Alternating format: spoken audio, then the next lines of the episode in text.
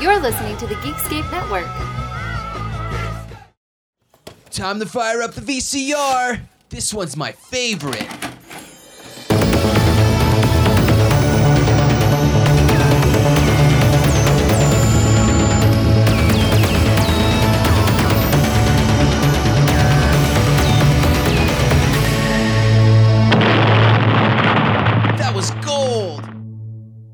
Welcome to Analog Jones in the Temple of Film. I'm Steve, And I'm Matt. And I'm Sarah.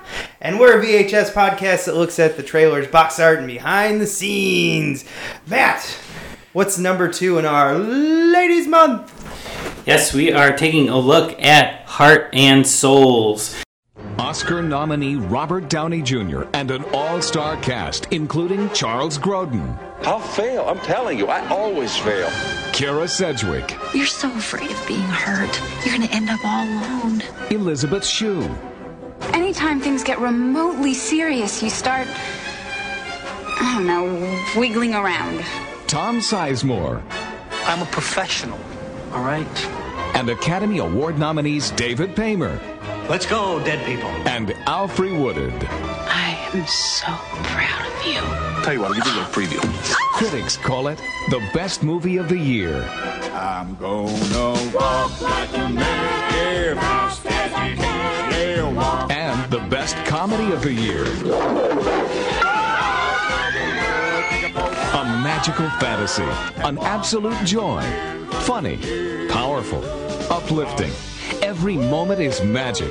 Robert Downey Jr. gives an Oscar caliber performance. Not so much a ladies driven movie, but requested by one of our female listeners. So that is why we are doing this one. Sarah, you want to call out Anna?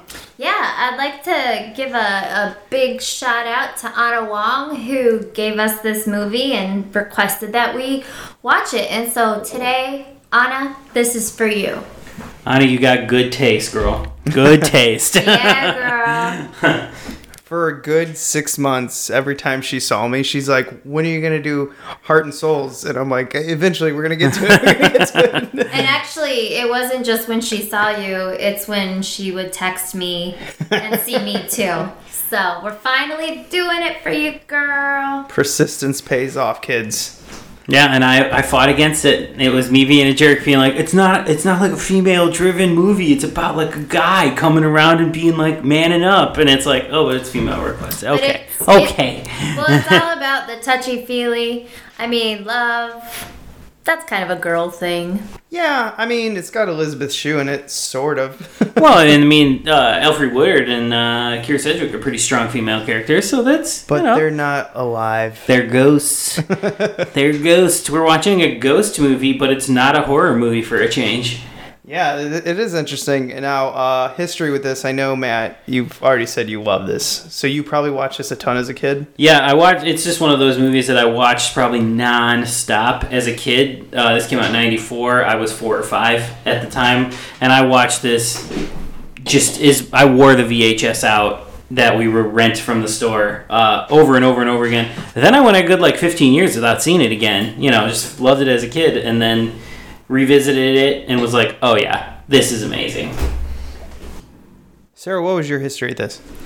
Well, actually, I when I saw the outside of the box, I didn't remember anything about it, and so when we put it in the VHS, I was like, "Oh, okay, this will be a good, a good little chick flick to watch or something." But as soon as it started and we got through about the first five minutes, I remembered it like it was yesterday, and I have a feeling that I might have saw it in the theaters because um it just i it was very vivid everything that happened Yeah, I didn't ever rent this or anything, but I definitely saw it on syndication. That's about it. A couple times. It seemed like it was on a lot uh, during the summers, during the days, or something like that. Uh, definitely Sundays after wrestling. It's just funny that it was on TV so much because any media like version of this movie is extraordinarily hard to find. Hard to find on DVD. There is no Blu-ray, and the VHS was super hard to find. When I got my VHS, we had to special order it for like thirty dollars from a Suncoast Video because it just they didn't carry it. It's just this is just a hard one to find. It's not like worth anything. It's not like one of those like super rare, you know, super expensive uh, titles, but it is just one that they just didn't make a lot of. And any media, DVDs never came out on Blu-ray. I'm looking at you, Shout Factory. I think it's time. Yeah, that's really interesting. I had no idea this was so hard to find. That's why I think I saw it in the theater because I don't remember watching it on syndication. Huh. All right, well, that's good to know. Let's get into the quick facts on this. It was directed by Ron Underwood, and any of our fans will know that name because we've mentioned it before. He did a certain movie called Tremors, City Slickers, Yeah, Mighty Joe Young. dude's prolific in uh, sort of just like Hollywood movies. Yeah, Yeah, he's he's a fan uh, who directs movies. Uh, I think I've that's what it is. Yeah. I've seen him on featurettes and documentaries. He's just having a blast. One of the best ones I've seen him on is the making of Tremors. And first of all, he's got a glorious mullet, just like Kevin Bacon did in that. But Kevin Bacon's is kind of like from the front to the back mullet. Uh, Underwood's is like almost a real mullet. The like total party in the front, or uh, you know, business in the front, party in the back. Oh wow! I've never seen Ron Underwood. I don't know what he looks like, but Well, I like his movies. Yeah. Young Ron Underwood looks, you know, you know, 80s ridiculous. nice. So He's a great filmmaker. he is. He's fun. Produced by Sean Daniel. This is an interesting guy. He's a powerhouse in the industry, but you don't hear a ton on him. Uh, he was the youngest ever president in Universal. Okay.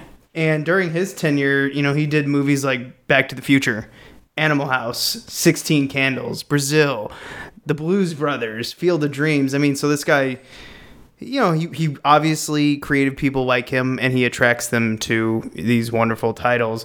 But I also saw that he just started his own production company, which is called Mythos, and just signed like a mega deal with Amazon to like produce all these kind of like sci-fi comic book movies. Nice. Well, Universal was on top of the world at that time, so it'd be fun to see if we could do that with Amazon now. It could happen. You never know. Uh, another thing of note is that a couple of the writers on this one are the writers of Tremors, also. Yeah, I saw that. They make a return. Brent uh, Maddock and S.S. Wilson. Yep. My my VHS is signed by SS Wilson. They did a screening of Tremors and Batteries Not Included a bunch of years ago. Back when we used to do fun screenings in Chicago, that came through. He he knows people, babe. We don't know. I don't know. I don't know. We're not friends.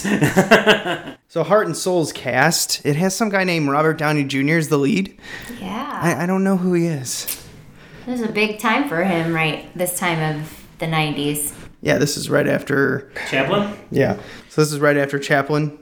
Yeah, right? mate. Was Yeah, Chaplin th- yeah. 1990? Yeah. It was it was right after his 1992 Academy Award nomination and then he hit rock bottom. Oh no! Yeah, you could actually tell in this movie.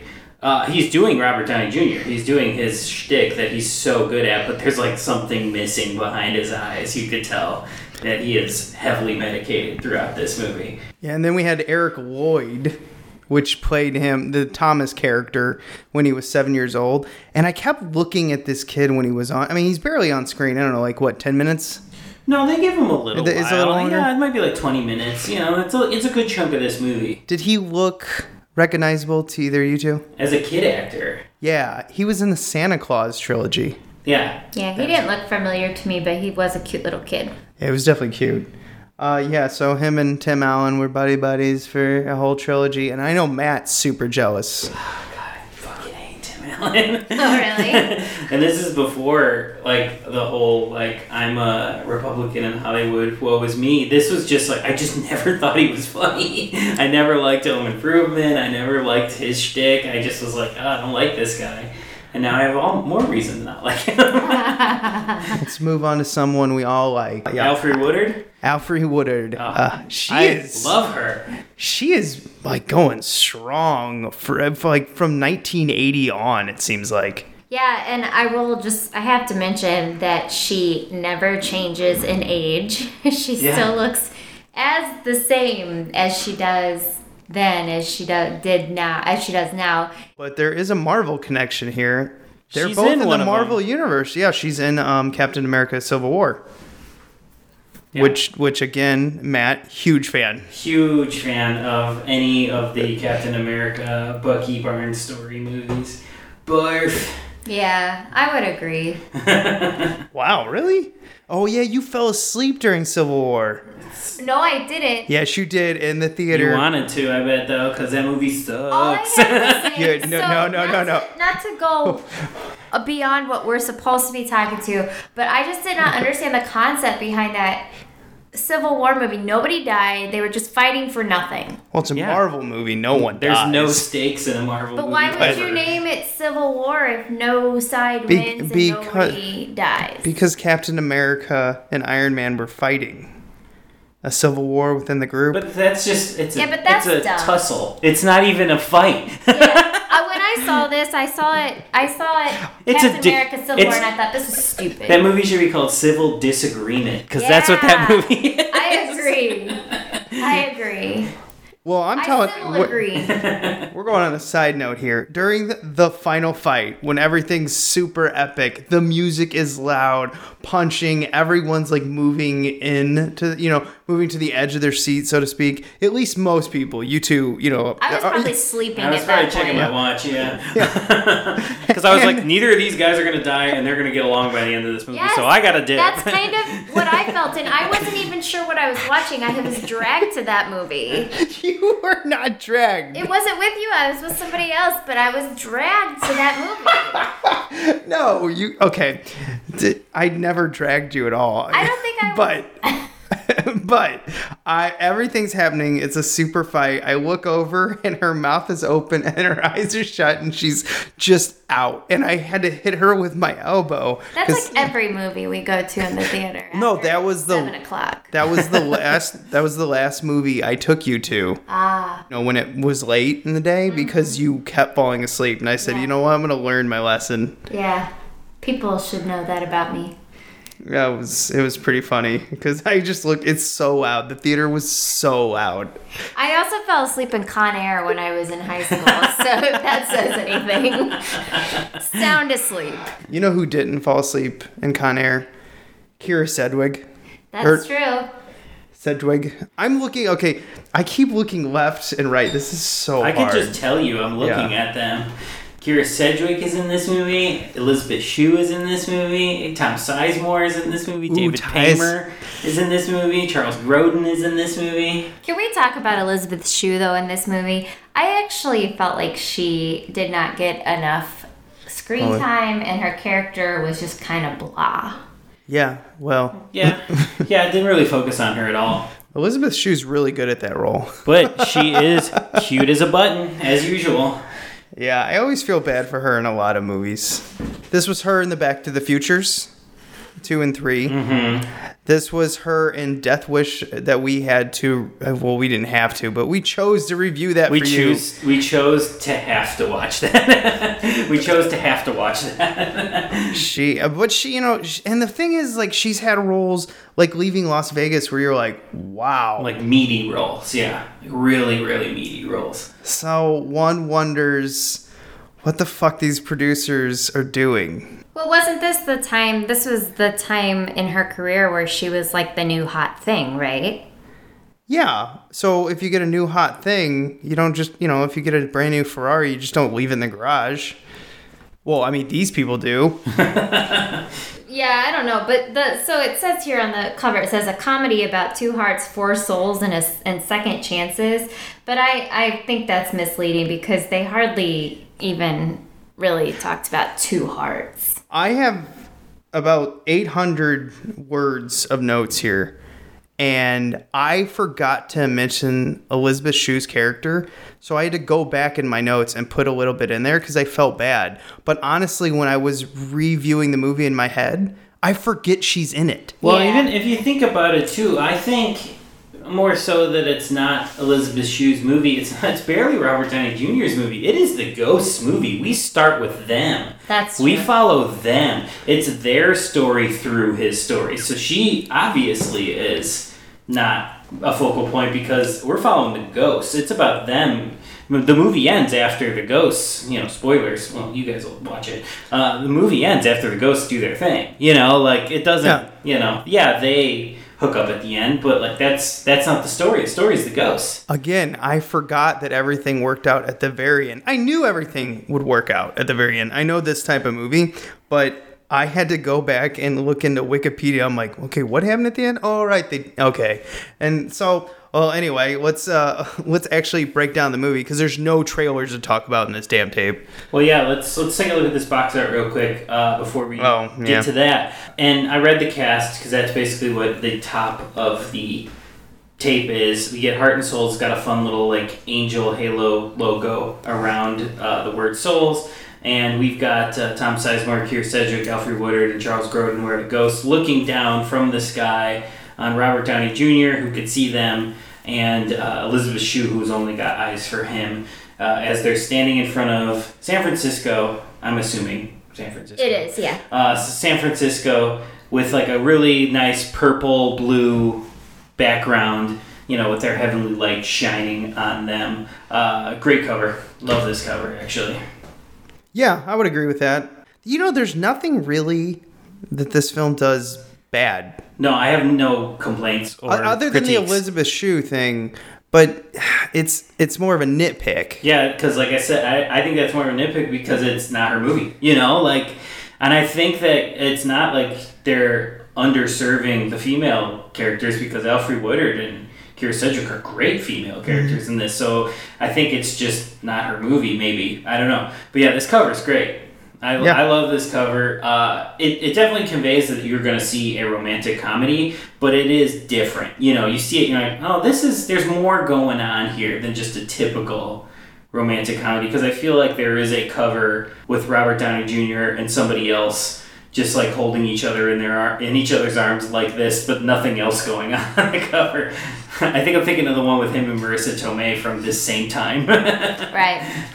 Which I don't even know what you're talking about. I think it's called Only You. okay. yeah, I really I really like the cover. I like the the four characters at the at the top.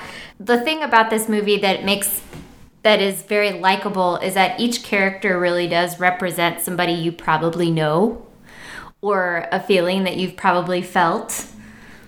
Yeah, uh, Yeah. yeah. I mean, Yeah. okay. Let's so let's go ahead and hit it up with the synopsis. For those of you who don't know what the hell we're talking about, Heart and Souls is Academy Award nominee Robert Downey Jr. gives a stellar performance in this magical romantic comedy. One fateful night in 1959, Thomas Riley is born at the exact moment a bus accident claims the lives of Harrison, a frustrated singer, dogged by stage fright, Milo, a two bit burglar with a guilty conscience, Julia, a young woman who has just let the love of her life get away, and Penny, a single mother who must leave her kids to work the night shift. Soon, the four find themselves earthbound and permanently tied to Thomas, a quartet of loving friends only he can see and hear. When they realize their presence is disrupting the boy's life, they make a heartbreaking decision to become invisible to him. 27 years later, Thomas, Robert Downey Jr., has grown into a hard driving executive who is driving away his girlfriend, Elizabeth Shue.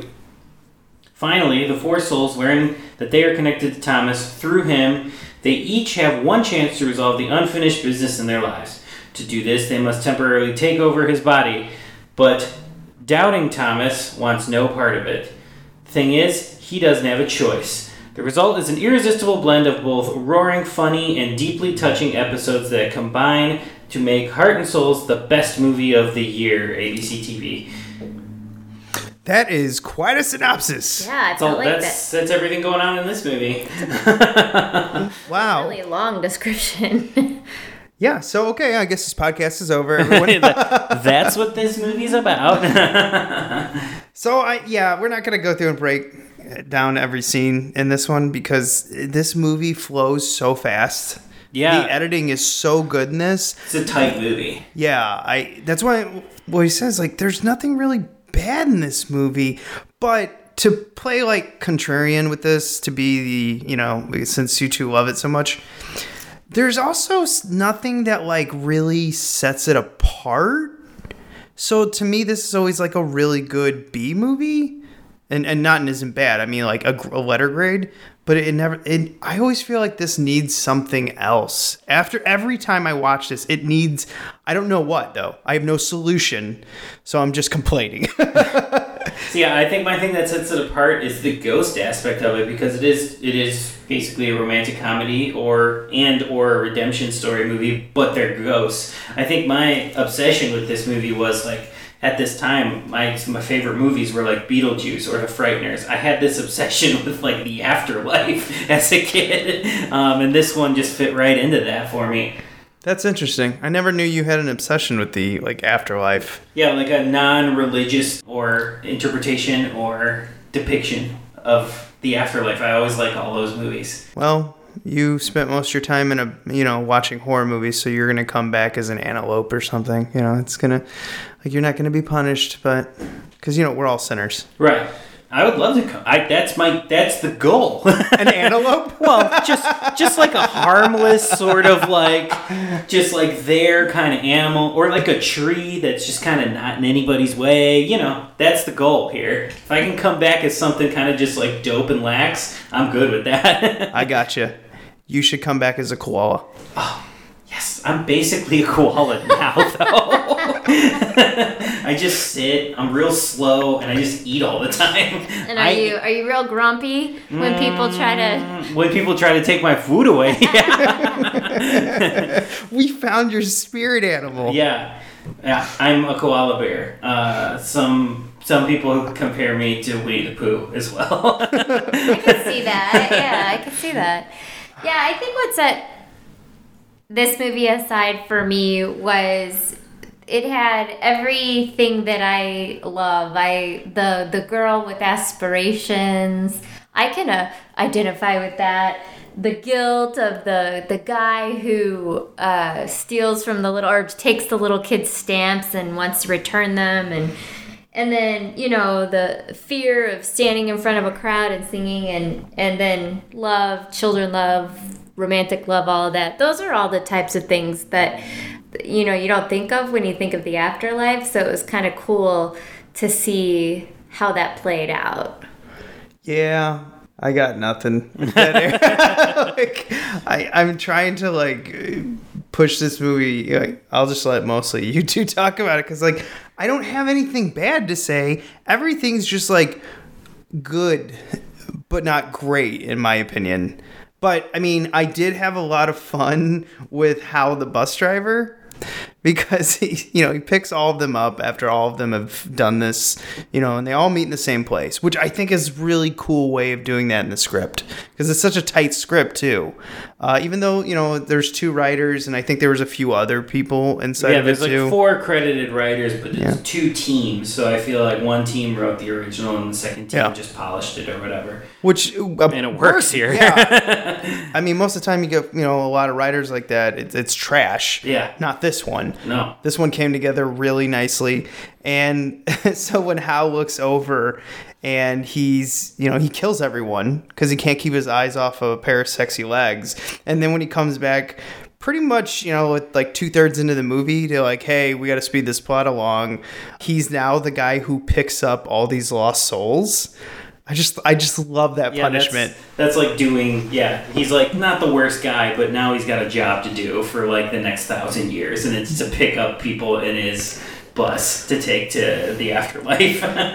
Yeah, you're in heaven, but not really. You're the Uber driver of heaven. yeah, yeah, because he was being a pervo, looking at Yeah. legs and killed these people uh, as they were going to chase their dreams and right the wrongs in their lives. Well, I mean, when he kills Penny, Penny is the one that really got me. Penny hurts. Yeah. That she like, 'cause she just loves her kids. That's just her thing. She's working so that she could give a nice home to her kids, and she loves her kids. I mean, the Hugaboo, Yeah. the Hugabug, Hug song? a bug. Yeah. Hugabug, Mr. Hugabug. Hurry, hurry, hurry, Mr. come on. Hugabug. Yeah, yeah. Mr. Hugabug, Hugabug, Hugabug Bear. If you try to find him, well, he won't be there. But if you're feeling blue and a little bit scared. He'll be right beside you, Mr. Huggabug Bear. Night night, Angel Faces. Good night. No worries. I really got sidelined by that character because they introduced her and she's like surrounded by cats. So Oh. that was really where my mind went. I was like, oh, look at all those cats. all those cats. And the cats do come back later in the story as a way that they can identify, spoiler alert, her son as the cop. He keeps uh, Thomas keeps getting arrested or keeps getting in, in this cop. Which is just a fun plot device because as he's helping these people right their wrongs, like of course he's gonna get arrested. He's breaking into people's Yeah. homes. He's like jumping on stage with BB King. Like he's gonna get arrested. So I love that the the you know the plot device is that he keeps getting arrested, and that's how he meets the son. even though this isn't Robert Downey Jr.'s movie, he's got moments in this film where he just absolutely shines because the meeting where the ghosts find out that they can take over his body, he gets to do well throughout the film, the rest of the film from like the midpoint on, he gets to do all four characters. Yes. And he nails them Yeah.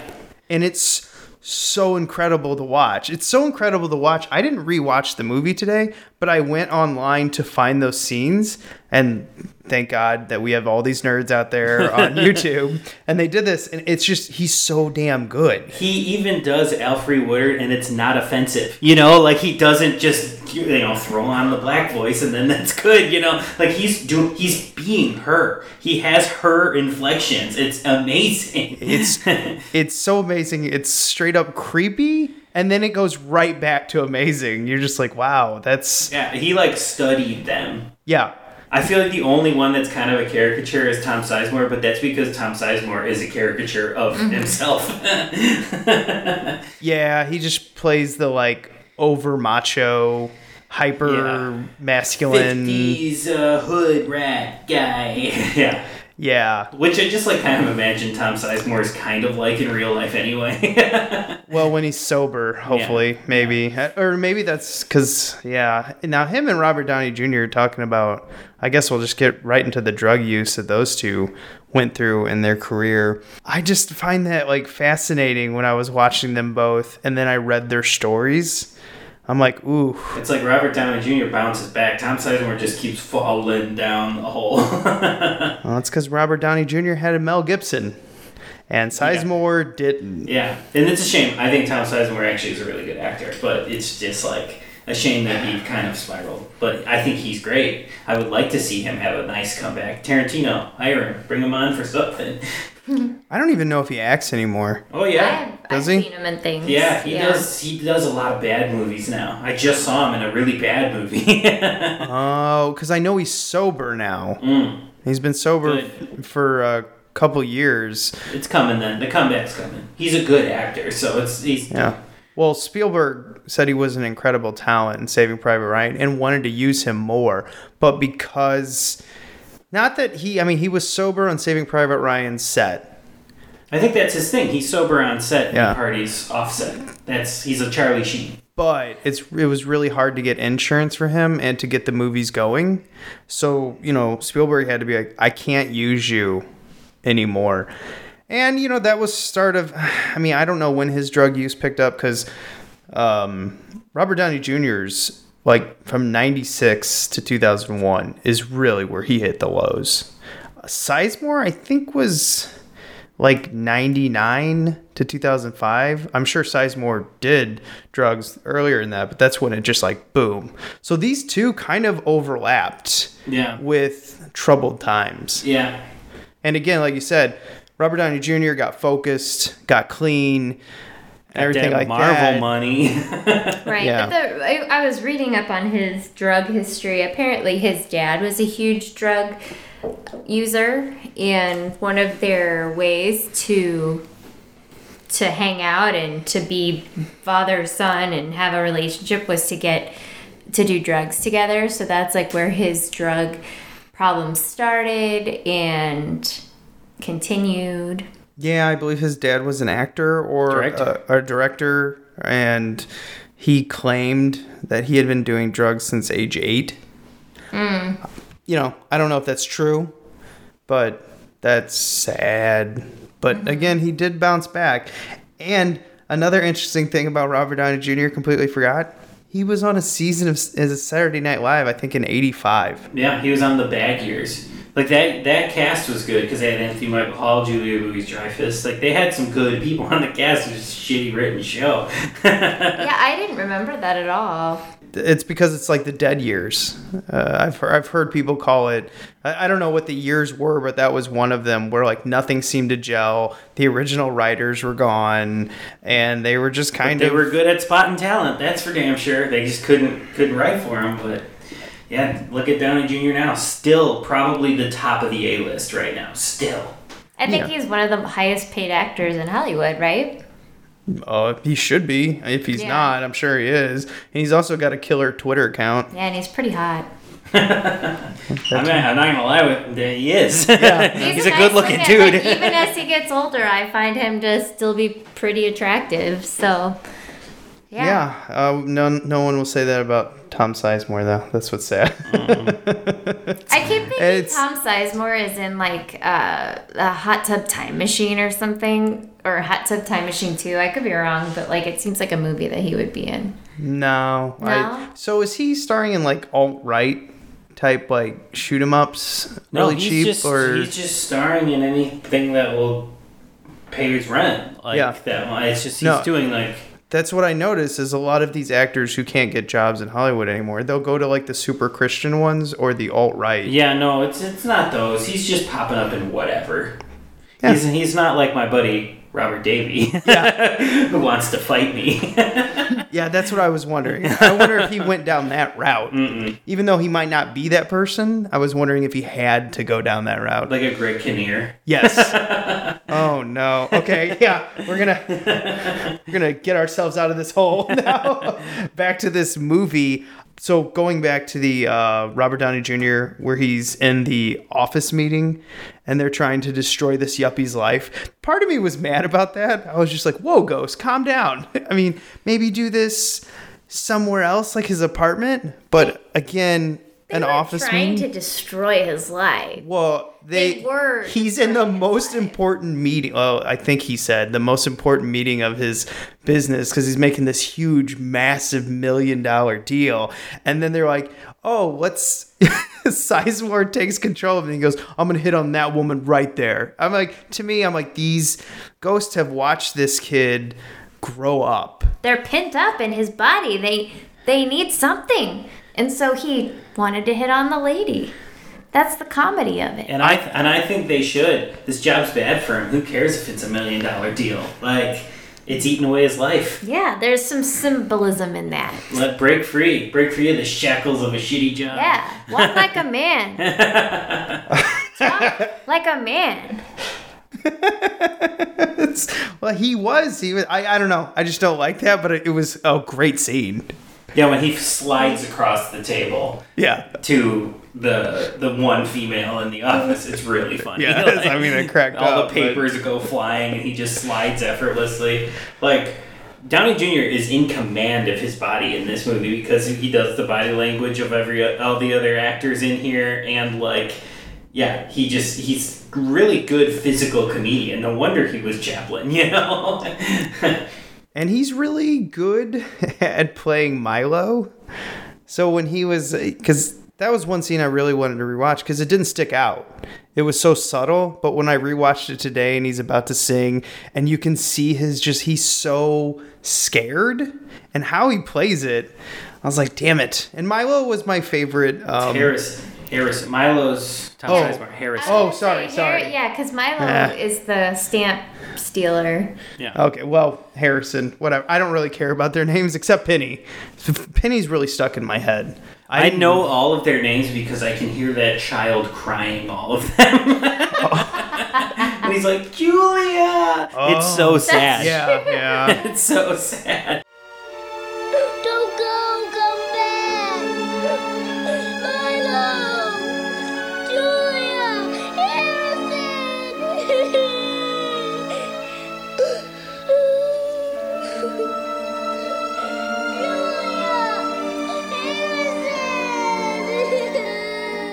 Oh, so that's gosh, how I know what all their names. my head now. That's how I know all their names because I can hear the kid crying them. That's like how you cry, huh? Yeah, probably.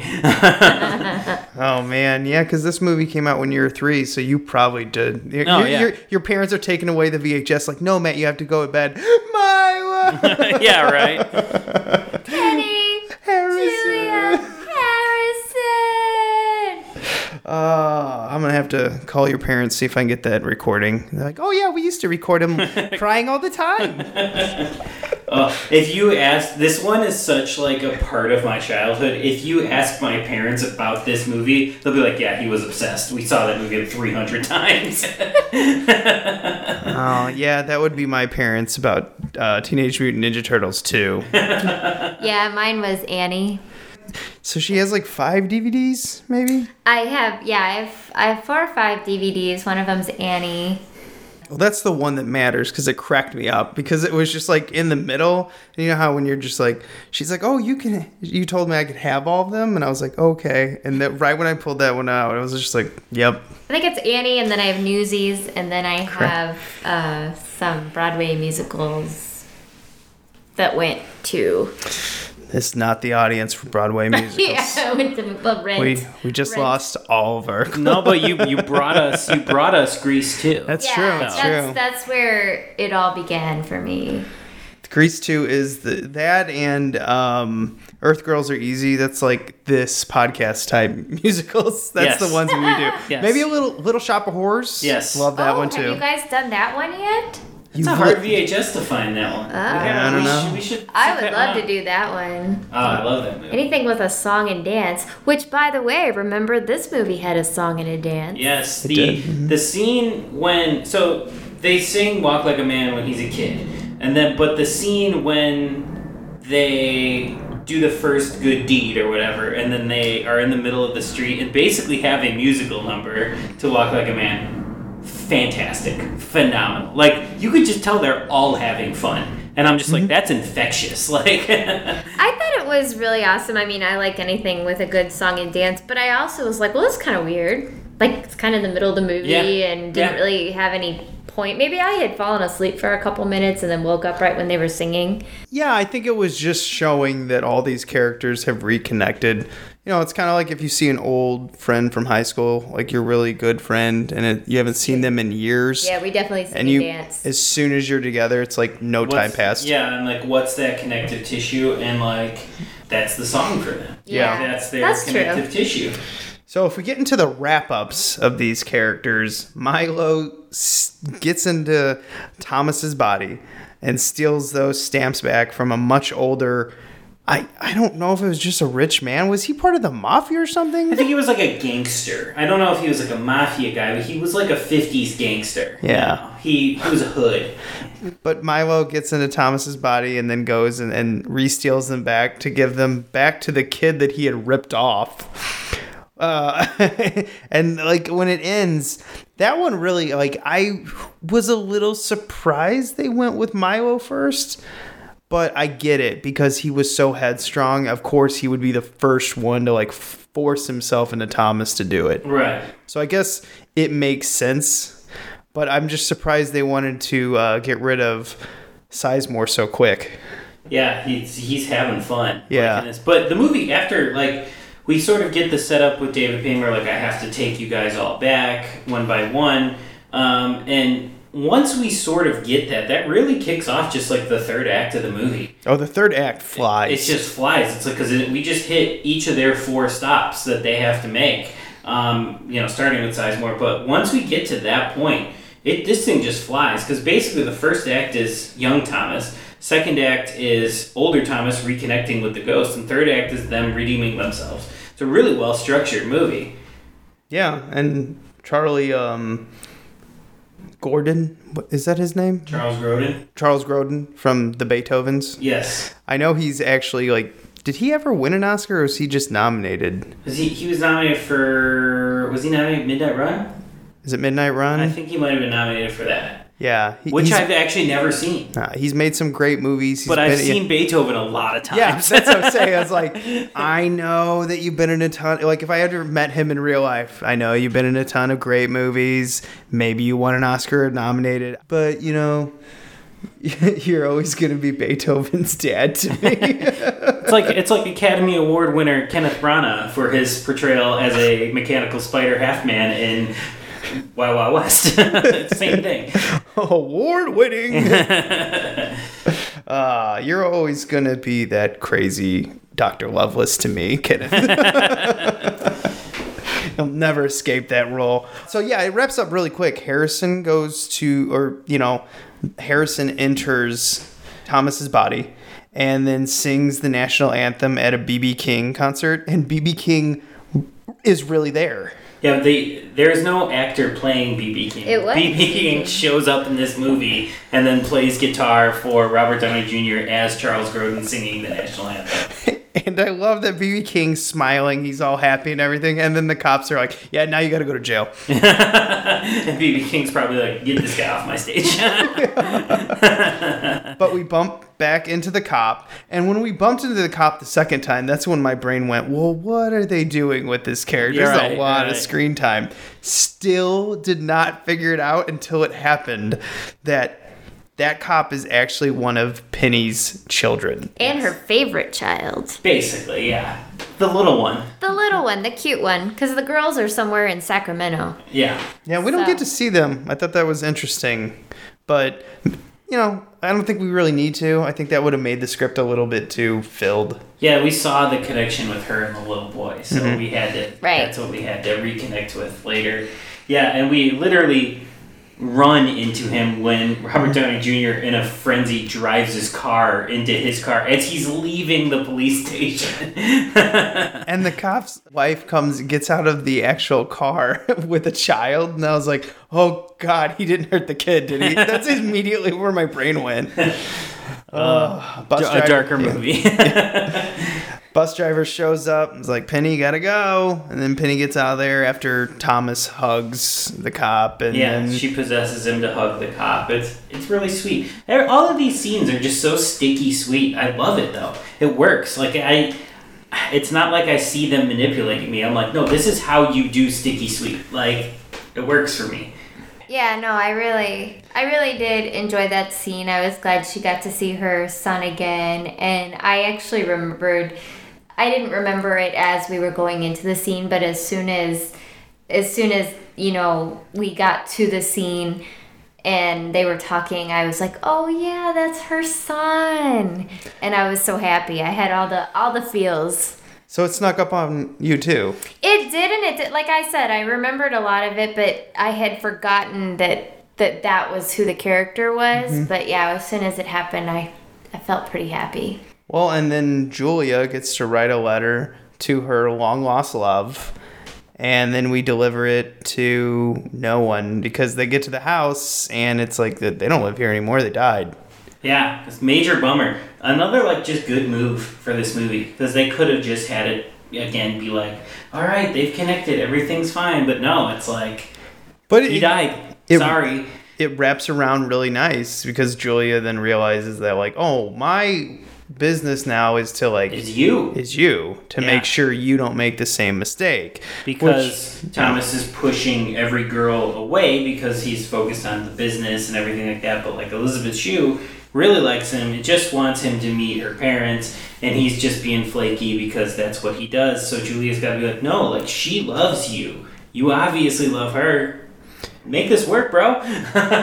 Yeah, and there wasn't there a line where he's like, "Well, I have a hard time connecting because you know early in my I don't I don't know Yeah. what he says, but basically when the ghost left, you know, he didn't feel like he could connect with anyone else because they would just abandon him. right. He was afraid of being Hmm. abandoned again. Yeah. That's But- deep. That's some deep sadness there. Well, I mean, he's he made it. He had four ghosts help him get through his problem.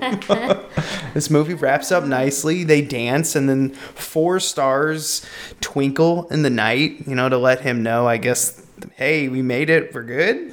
Yeah. We're watching over. We're still watching over you. That's As how it- it works. Now, my mind got pretty immature when I was thinking, wait, they watched him grow up his entire My my brain oh, thought that too. I hadn't even thought of that. Oh, stop. Wait, you boys. Ridiculous. We're talking about when he, you know, farts and stuff. What are you talking about? I was talking about him jerking off. yeah, I'm glad somebody's being honest here. yeah, that's immediately what I thought. I go, oh, oh, oh no. Now I have this like visual of the four of them just like sitting uncomfortably, Well, like they- in the same room as he's jerking off. We uh. we've we saw here's my defense of it. We saw when he goes into the meeting. They have to follow him around, but they don't have to be in the room with him. They just have to be within a certain proximity of him because he closes the door on them. They are separate from. They then go into the room to possess him and stuff like that. So they can like they can be on the other side of his bedroom door while he's doing his business. You well, know. I'm glad that you guys I really did through. give some good thought to that. Well, maybe they went to the roof because the two. Yeah, they girl- can go to the roof. You know, they just have to be within a certain proximity. They don't need to be like in the room with him. at I all feel like you guys are just re- reassuring yourselves that your own ghosts weren't in the rooms with you. Oh fuck my ghost! I hope they go through everything. Get out of my fucking life. This is actually your life stories. We're both yuppies. 90s yuppies. Oh man, what's that like? I don't. What's what's having a lot of money like? Are we like podcast yuppies? Uh, Where's our money? Damn it. Uh yeah, so I have one one last this isn't a complaint or anything like that, but uh I think someone should punch Hal in the face for the like, wait, no one told you what you guys are supposed to do? Like, yeah, Hal, because you are a fucking awful bus driver. yeah, he's like, took me 20 years to come find you guys. Like, Well, you see, what you're supposed to have done is to take care of the one thing that would have made your lives complete. You know, I mean, I'm not talking about making a million dollars or shacking up with some pinup girl or something. I mean, Shacking up with some pinnacle doesn't. Shut up. But how in the world are we supposed to do that? We're spirits. Yeah, we can't make a phone call. We can't. we Punch some can't- bus driver in the chops. Mm-hmm. Your corporeal being. It's really nice. You're supposed to use him as a vehicle. And if he won't do it, you enter his body and you make him do it. Enter his body. We can take him over. Well, that would have been helpful to know. I knew there was a reason for all of this. Yeah, yeah, sure. It's all part of the grand scheme of things. Which is worth diddly if someone doesn't get his halo down here and tell you what's going on. None of them like, damn it, Hal, you you killed us and you didn't even let us know what we're supposed to do? they, that's basically like what they say to him when he first shows up. They're like, for real? Like, you couldn't like let us know that like we're still here so that we could make like amends? Come on. I could have got. We could have gotten out watching the kid jerk off.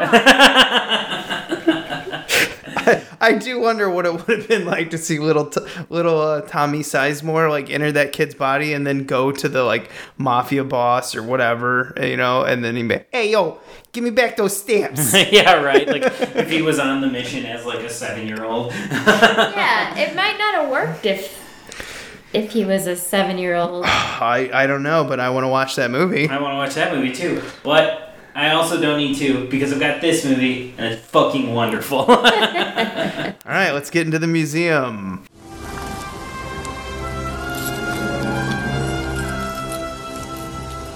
This is the second time I've had to reclaim my property from you. That belongs in a museum. So do you. Part of the show where we put something in the museum, good or bad, you know how it works. We're just like Indy. I'll let our guests go first. I've been thinking about this. Um, I think I would put just the the walk like a man, talk like a man scene when they're dancing. That that goes in the museum. It's purely a magical moment, and I'm I'm a girl who loves who loves her Broadway, and so that really spoke to me. So I, I would go see that in the Broadway Museum. Uh, I gotta, I gotta just put uh, the ghosts in general, just or any of like the ghost imagery in this movie. Um, I like, I like everything. Every time it points out that they're ghosts, you know, somebody walks through them, or when they possess, or like when the bus comes through and it's all you know purple and hazy. It's got like that '90s afterlife look. So I gotta put the ghosts in the museum this time. I'm gonna put Robert Downey Jr.'s physical acting or physical comedy, whatever you want to call it. So good being all four of these ghosts. Yes, yes, he is. I really don't know how he's. I mean, he's so talented. He can even sing. He kind of annoys me when I think about how talented he is. he can do it all. Yeah. And, and he's got a story that would sell, like, be a New York Times bestseller. Mm-hmm. Damn you, Robert Downey He's Jr. lived a life. Yeah. And your Twitter account, which I was, like, really going through today just for fun, he is funny. And he's hot. Yep. I don't know why I sided that. I'm just like, Because you're upset because he has it Yeah, all. he has He's everything. the total package. damn you, Robert Downey Jr. But I would love to hang out with you. Uh, so call us at Analog Jones. yeah, like come over, let's do an episode. We'll talk about this movie. I'll talk about this movie with you until like we both die. Like I wonder if he if he even remembers this movie with all of his drugs. Yeah, maybe not. Well, it's not talked about a lot. This movie isn't. It's it's not that it's bad. It's maybe it's because it had such a small release, or maybe it bombed at the box office and then didn't take off on video, whatever. But yeah, this is not a talked about movie. But I think this is honestly like a really huge hidden gem because I, I, I think beyond just my personal interest, in it, I think people in general would like this movie. It's just a feel good movie done really well by like a director at the top of his game. Like I just think this is just a super positive movie, and I think everyone would like it. Yeah. I, I don't think anyone I don't like I said at the beginning of this podcast like who doesn't like the who hates this movie? They're wrong. They're in. They they have no heart or souls. Well, we can thank Anna Wong for that.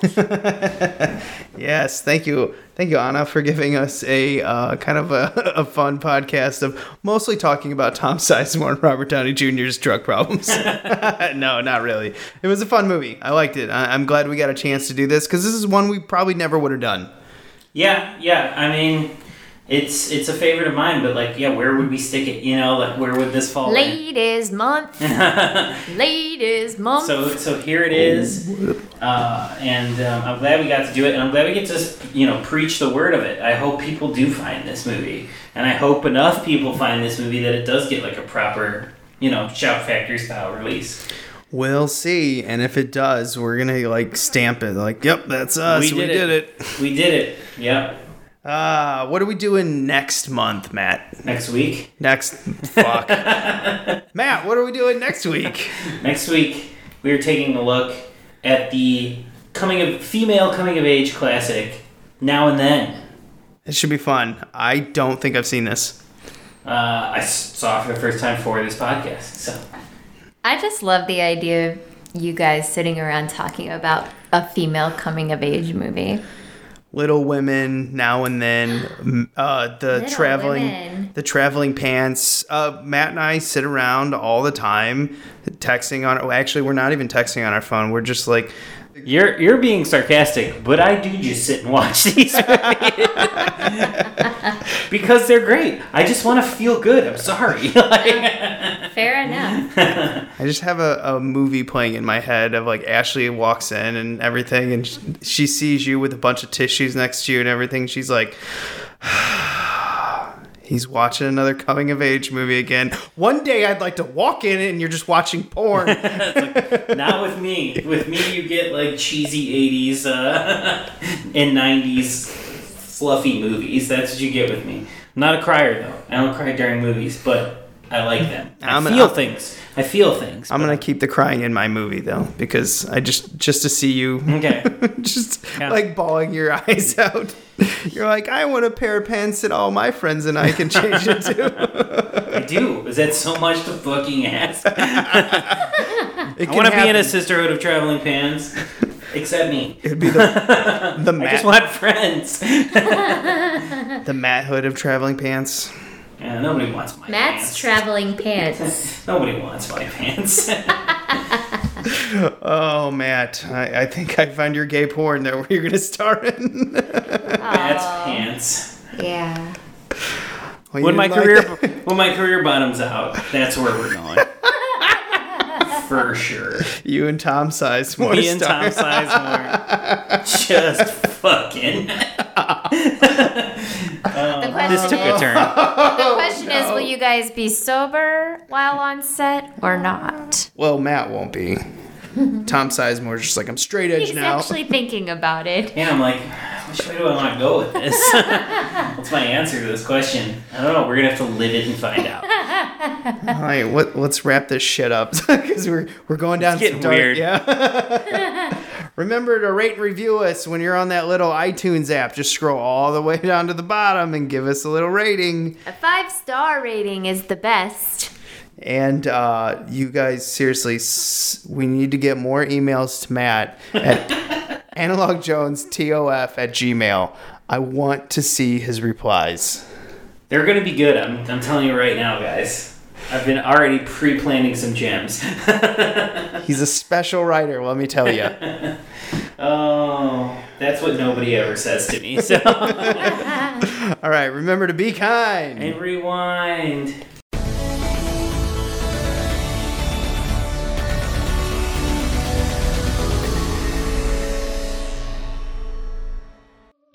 Hey, do you guys like horror movies?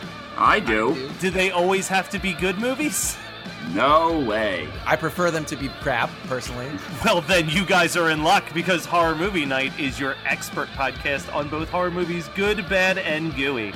It's just a show of three friends. Brother, you know, two brothers and a friend. I, I think you would call, but we're also we're all friends here. You know, We're friends. We we're all around. friends here. We're we goof around, but we we talk about we talk about movies, but we normally don't actually talk about movies, which is kind of weird. It's, it's a weird dynamic. You have to really listen to understand it. But we put together a show every Friday morning. You can find our show hmnpodcast.com. Uh, we're part of the Geekscape Network. We are. You know, we're good guys. You should check us out. We're good, silly guys. We're, we're fun. Please like me. Please. That's pretty much the impetus of everything we do is to be accepted. We want to Yeah. be loved. hmnpodcast.com.